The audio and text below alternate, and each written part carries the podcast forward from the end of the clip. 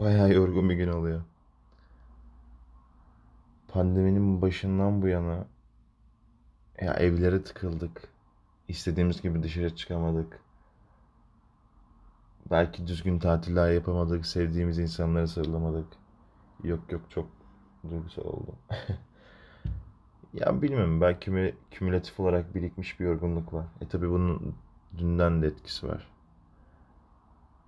Kendimde küçük regülasyonlar yapıyorum.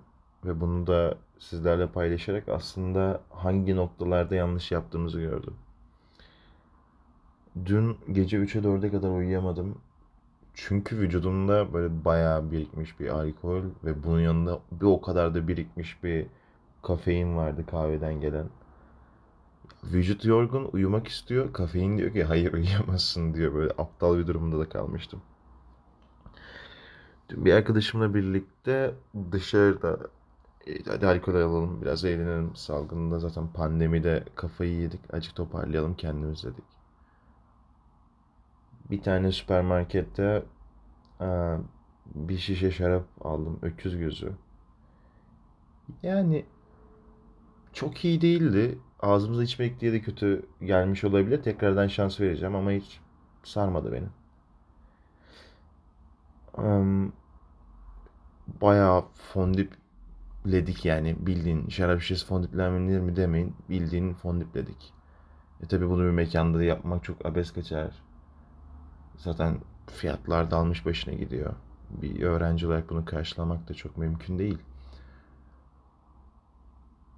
Bir parkta oturduk. Bir şarap iç- içtik. Komple bir, birer şişe içtik bu arada. Tek bir şişe de değildi. Yanına ikişer şişe de yine aynı hızla böyle fondüpleyerek bunların hepsi bir saat içerisinde gerçekleşiyor.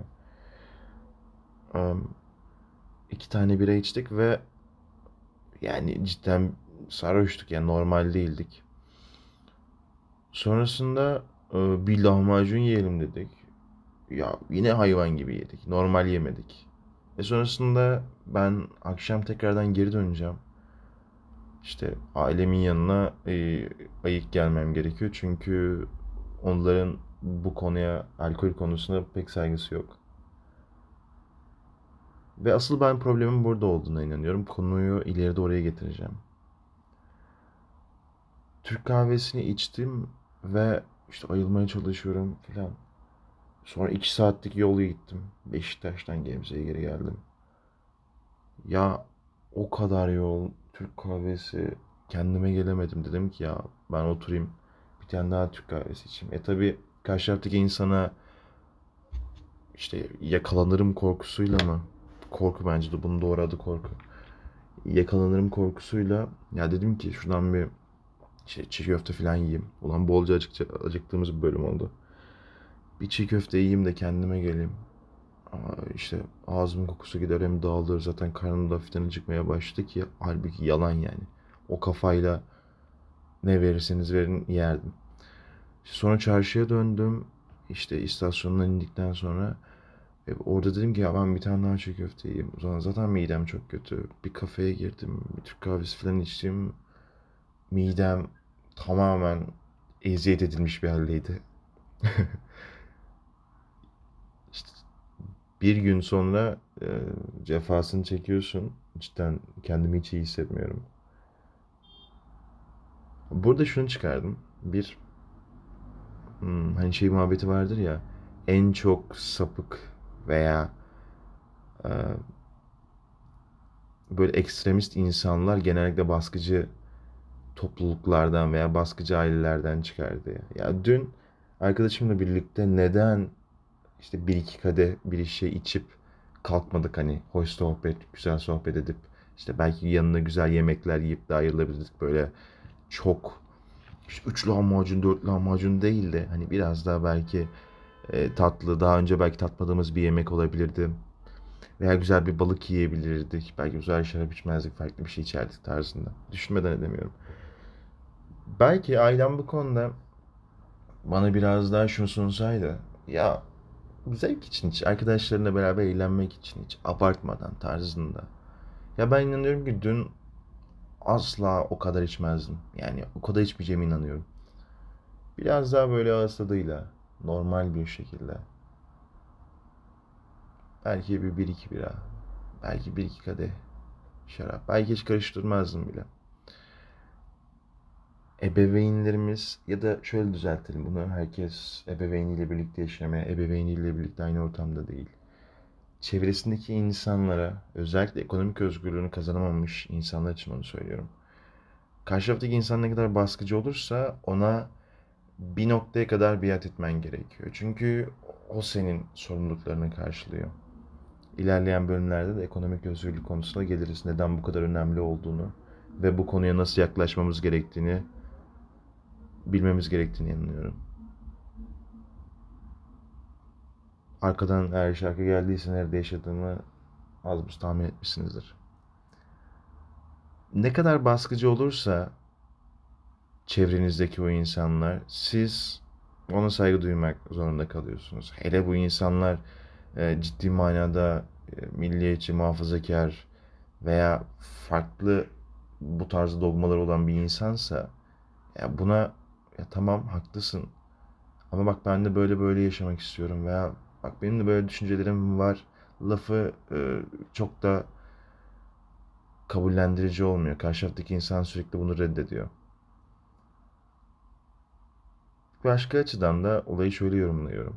Yani bıraksalardı, tamamen serbest bıraksalardı, bu kadar alkol almayıp arkadaşlarımla beraber oturacaktım. Ya belki çok daha az vakit geçirecektim işte.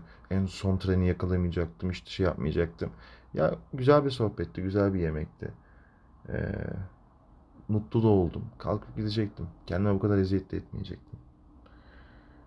Bu yüzden bir insanın bir çocuğu büyütmeden önce, ya bir bireyi büyütmeden önce, 21 yaşında bir insanım ama hala ailemin o baskıcı şeyinde ıı, ayrılmış değilim. Onların inandığı doğrular var ve benim de o doğrulara inanmamı istiyorlar.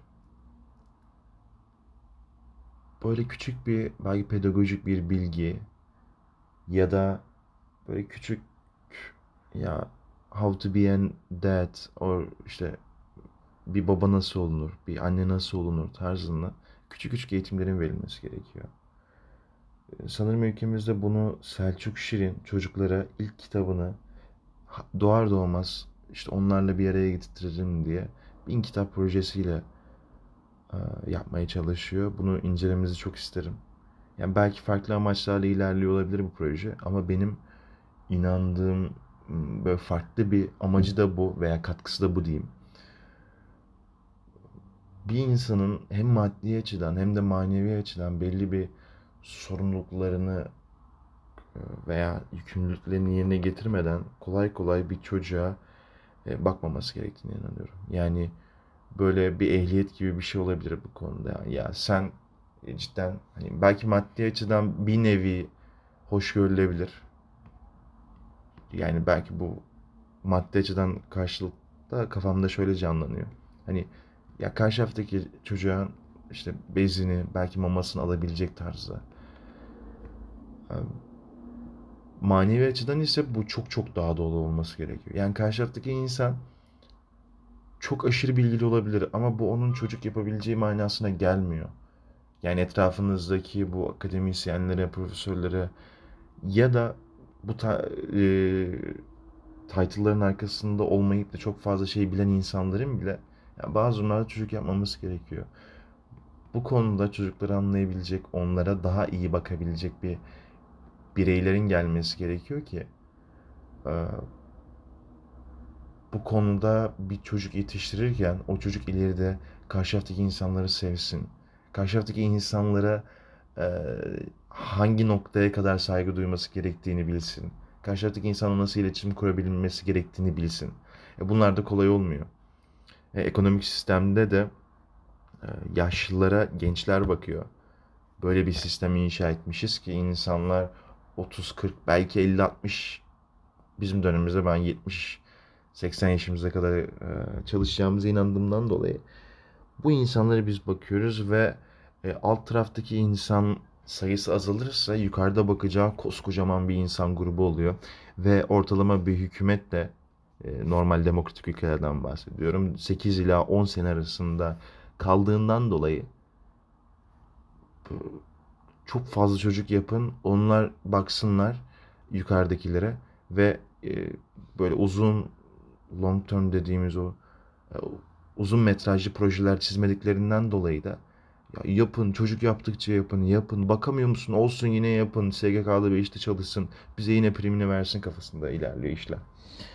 Tabi bahsettiğim ülke Muz Cumhuriyeti. Um, maddiye açıdan bu tarzda oluyor.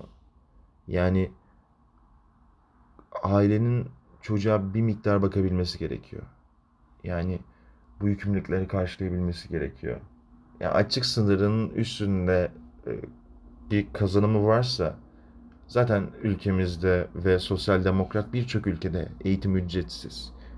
E, daha çoğu yerde üniversite eğitimleri de ücretsiz. İşte Almanya'da, Türkiye'de harç paraları var. E, bunlar genellikle çok çok başarılı bireyler yetiştirebiliyorlar. Yani asıl amaç burada başarılı değil de iyi olması gerekiyor. Tabi burada iyiliği de tanımlamak gerekiyor. Yani toplum açısından sizin sınırlarınıza saygı duyan, size e, böyle boşluklar bırakabilecek, mesafelere uyan, hem pandemi sürecinde özellikle sosyal mesafelere uyabilen e, çocuklar gerekecek. Bu konuda e, kolektif yayın evinin bir tane kitabı çıktı. Onu alacaktım. E, içinde Spinoza hakkında yazan bir yazarın kitapları var. Okuduktan sonra belki daha detaylı bir şekilde sizlere de aktarırım. E, bugün bir de pazar. Benim sınavım var. Hmm, üniversite 3. sınıf öğrencisiyim. Hala 1. sınıftan bıraktığım derslerim var. Mühendislik fakültesinde olduğumdan dolayı fizik 1 ve 2 almak zorundayım. Yani birinci konuya hareket, ikinci konuya elektrik diyebiliriz. Elektrik, elektronik veya e, bu disiplinler arasında çalışan insanlar çok farklı açıdan gelebilir ama yani bu çok basit bakıyorum olaya. Hareket ve elektrik diye. E, üçüncü sınıftayım ve hala birinci sınıf dersi alıyorum. Bugün akademisyenimiz bir mesaj attı. Hatta mesajı tam okumak istiyorum. Hemen açayım. Nereden bulabilirim bunu?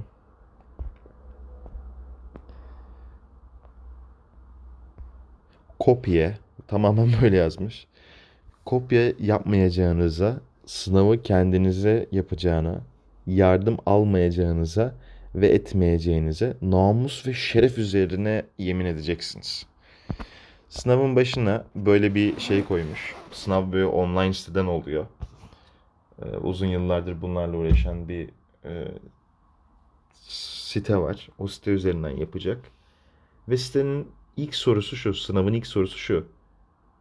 Ben kopya çekmeyeceğim şerefim ve namusum üzerine yemin edebilirim. Ya bu dersi birinci sınıf öğrencileri alıyor.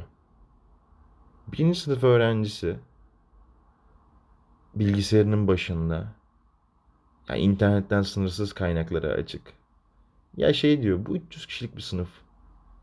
Yani insanlar kopyayı çok rahat bir şekilde çekebilir. Ya ben salak mıyım? Ben niye arkadaşlarımla yardımlaşmıyorum? Ve karşı taraftaki insanın o onur ve şerefi üzerine hani bayağı büyük bir laf ediyoruz ya işin sonunda.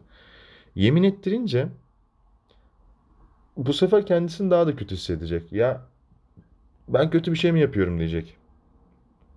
Ben ahlaksız mıyım diyecek. Ya elbette kopya çekmek ahlaksız bir erdemdir. Ben bunu sadece öğretmen bakış açısıyla, eğitim veren kişinin bakış açısıyla ne kadar yanlış olduğunu ifade etmek istiyorum. Eğitim sisteminde temel olarak şu gözlüyor.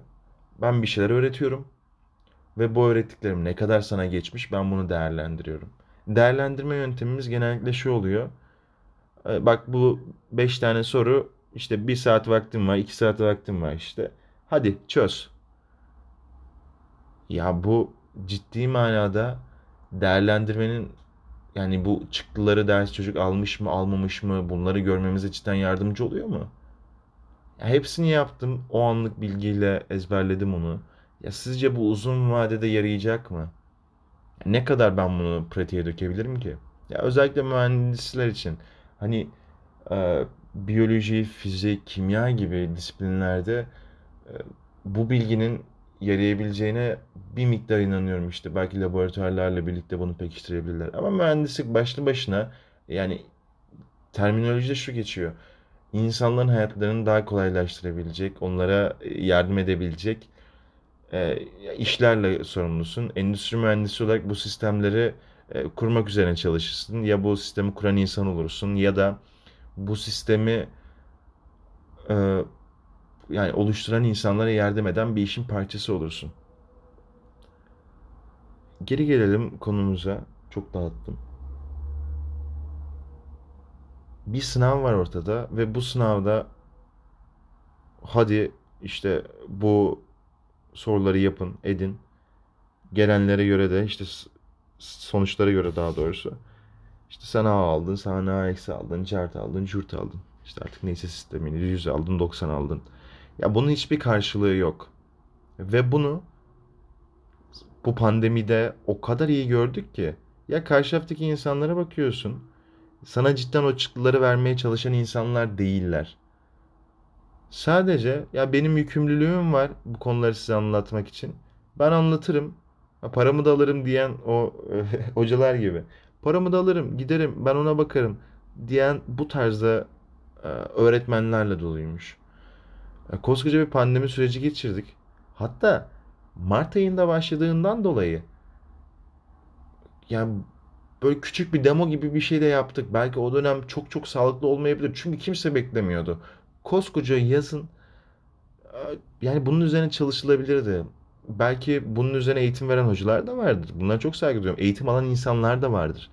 Ben sadece bana yansımasını söylüyorum. Bana ve çevremdeki insanlara yansımasını. Hiçbir şekilde bir değişim göremedim. Yine aynı insan slayttan açıp okuyor. Aynı sınavı sana yapıyor. Soruları bile değiştirmiyor belki. Sayıları bile değiştiriyor. Yani ben bugün gireceğim sınavın geçen seneki sorularına baktım. Ve büyük ihtimal benzer şeyler çıkacak. Yani burada bir değişiklik de yok. Ve bu sınava girdim. Girdikten sonra belki ben bu dersin sonunda A bile alabilirim. Ama işin sonunda çıktılar sıfır. Ya ben hiçbir şey öğrenmediğim sürece bunun ne manası var ki? Ya sen bu sınavı yaptın da ne oldu? Oradaki yemin edip insanlara kendisini kötü hissettirmekten ötede ne yapmış oldun akademik açıdan? Ya tabii benim bu konuda e, çok fazla bir deneyimim yok. Daha öncesinde okulda çalışmışlığım var.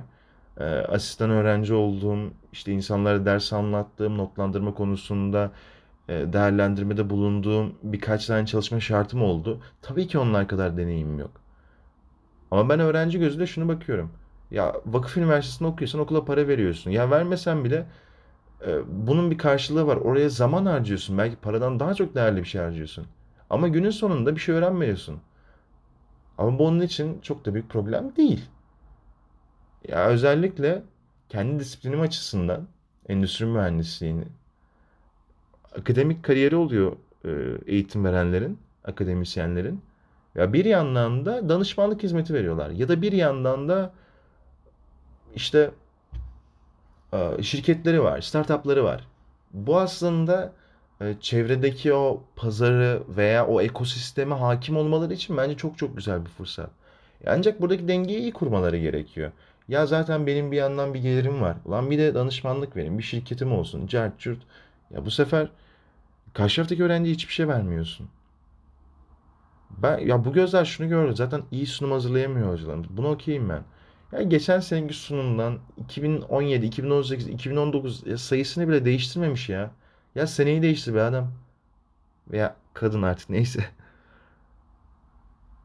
Bunu bile yapmıyorlar. Bunu bile değiştirmiyorlar ve şey diyorlar. E, online eğitim sistemine çocuklar adapte olamadı. Ulan adapte olamadı çünkü sen adapte edemedin onları.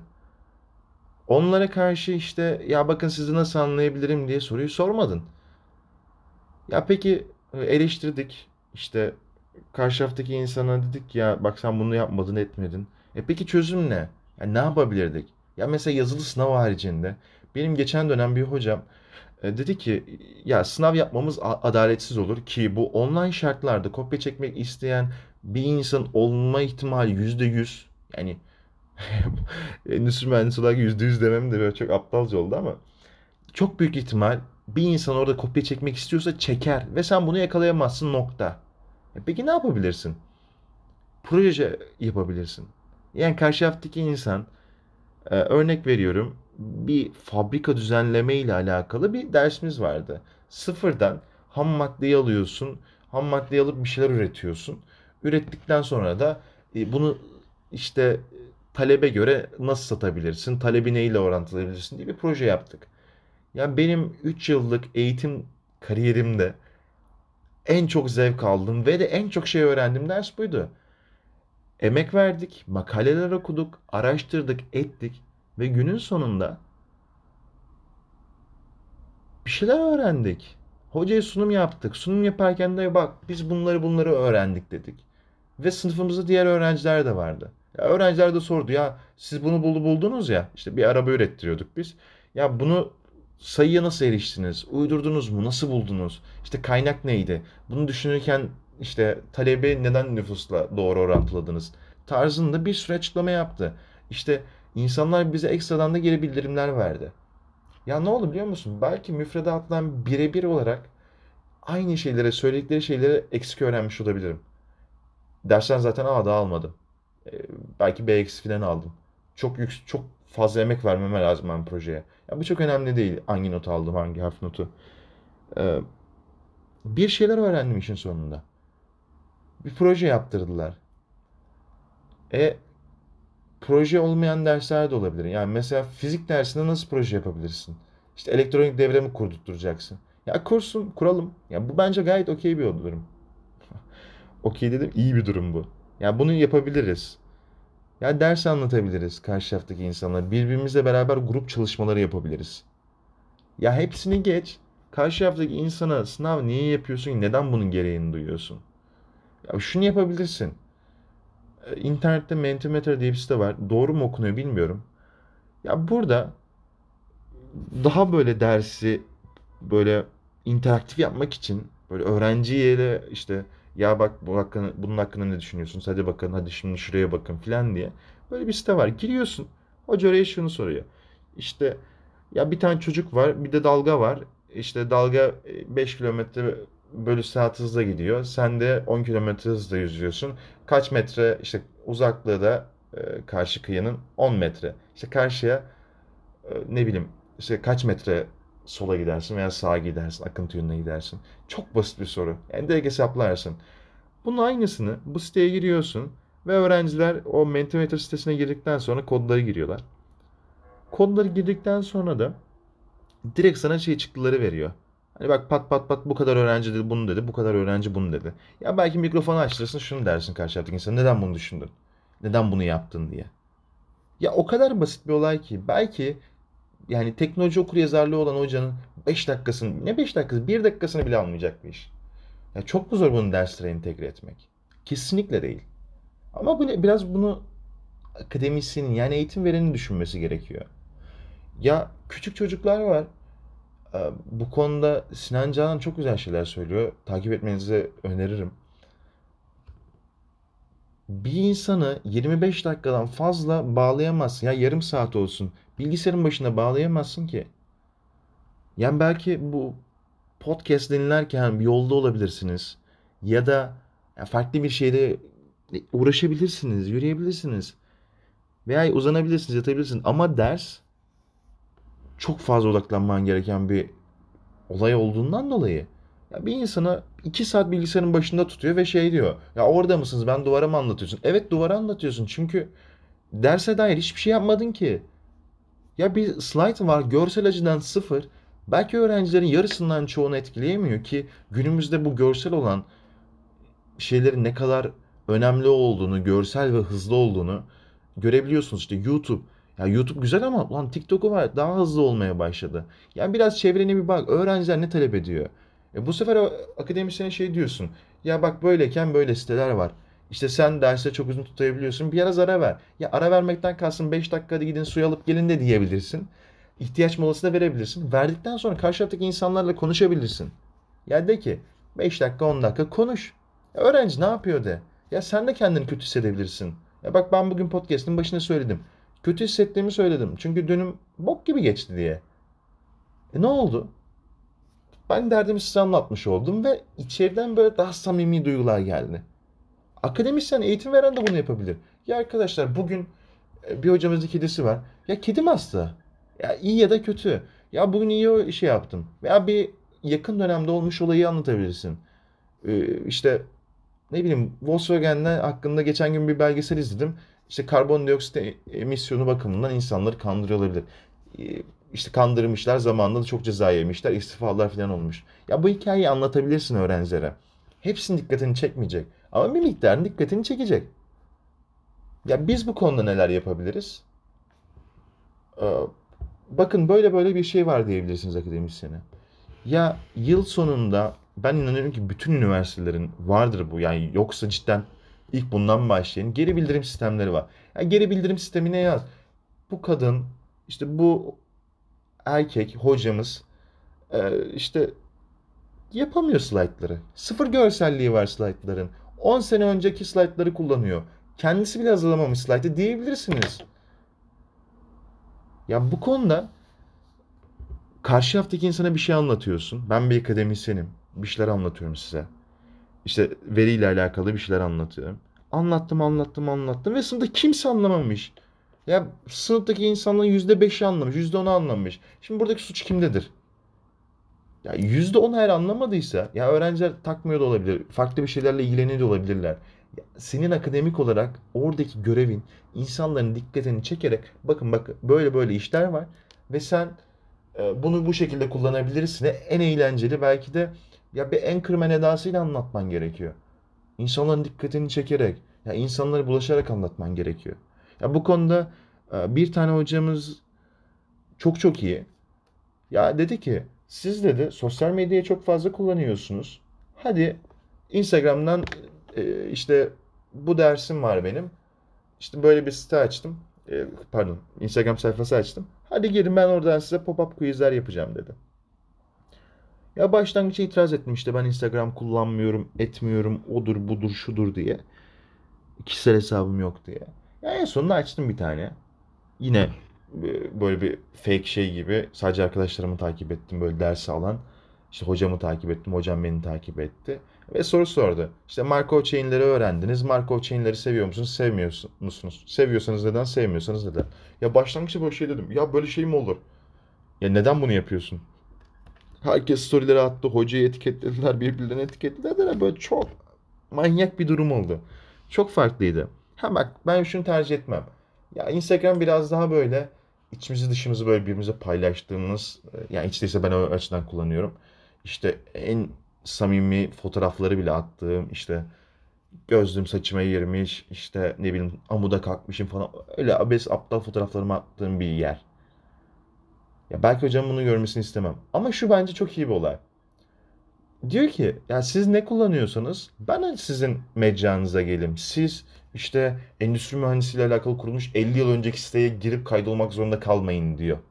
Bence bu gayet de güzel bir bakış açısı. Ya hiç değilse adım atıyor yolda. Bazı şeylerin değişebileceğinin farkındayız, görüyoruz.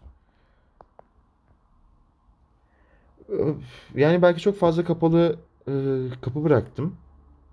Ama genel olarak kastım e, iki tane mesajı vardı bu podcast'ın. Bir, yani ciddi manada zevk için hani harbiden keyif ala ala yavaş yavaş yemek yiyin. Hiçbir şeyin ekstremisti olmayın. Ekstremist olmak her zaman tehlikelidir. Bu yüzden biraz sağlıklı yiyin. Kitap içinse ileride daha farklı bir podcast çekebilirim. Sinan Canan'ın e, İFA diye insanın fabrika ayarları kitabı var. Bu konuda nasıl işte hareket konusuna ve e, beslenme konusuna değiniyor. İşte belki aralıklı oruç falan deniyorsunuzdur bu aralar. Onları da ilerleyen kısımlarda aldığım notları ve okuduğum makalelere e, bakarak sizlere daha detaylı bir şekilde anlatırım. Okumanızı çok fazla tavsiye ederim. Ya iki, e, ya hocalarınıza karşı asla susmayın bu konuda. Çünkü onlar size bir şeyler anlatmakla, onları böyle sömürmek lazım ki biz onlardan e, çok daha iyi hale gelebilelim diye. Çünkü bence asıl amacı bu. O kendini geliştirirken sen de ondan öğrenip daha da böyle üste çıkman gerekiyor. Aynı bu e, zanaatçı ilişkisi, usta çırak ilişkisi gibi. Üçüncüsü ise kameranızı açın, onunuzu açın, cart curt böyle aptal aptal sınavlar yapan. Ya aptal aptal demem belki bu konuda yanlış oldu. E, bu tarzda sınav yapan insanlara bence doğrusu bu diye kendi fikirlerinizi anlatmanız gerekiyor. Böyle, bunu yaparsan böyle böyle artıları var, bunu yaparsan böyle böyle eksileri var diye mail atın, mesaj atın, konuşun ders içerisinde. Tabii e, hocamızın da şeyini bozmadan, planını, programını bozmadan. Ya bunu anlatmaktan çekinmeyelim. Bugünlük bu kadar olsun. Instagram üzerinden veya farklı artık nereden paylaşacaksam bunu gördüğünüz mecrada yorum yapın. Fikirlerinizi merak ediyorum. E, Benle direkt iletişime geçebilirsiniz. Büyük ihtimal paylaştığım yerde bir e-posta adresi de vardır. Mail atarsanız daha e, detaylı bir şekilde ilgilenirim. Kendinize çok iyi bakın. Ya da bakmayın nasıl istiyorsanız öyle olun. Oh, thank you.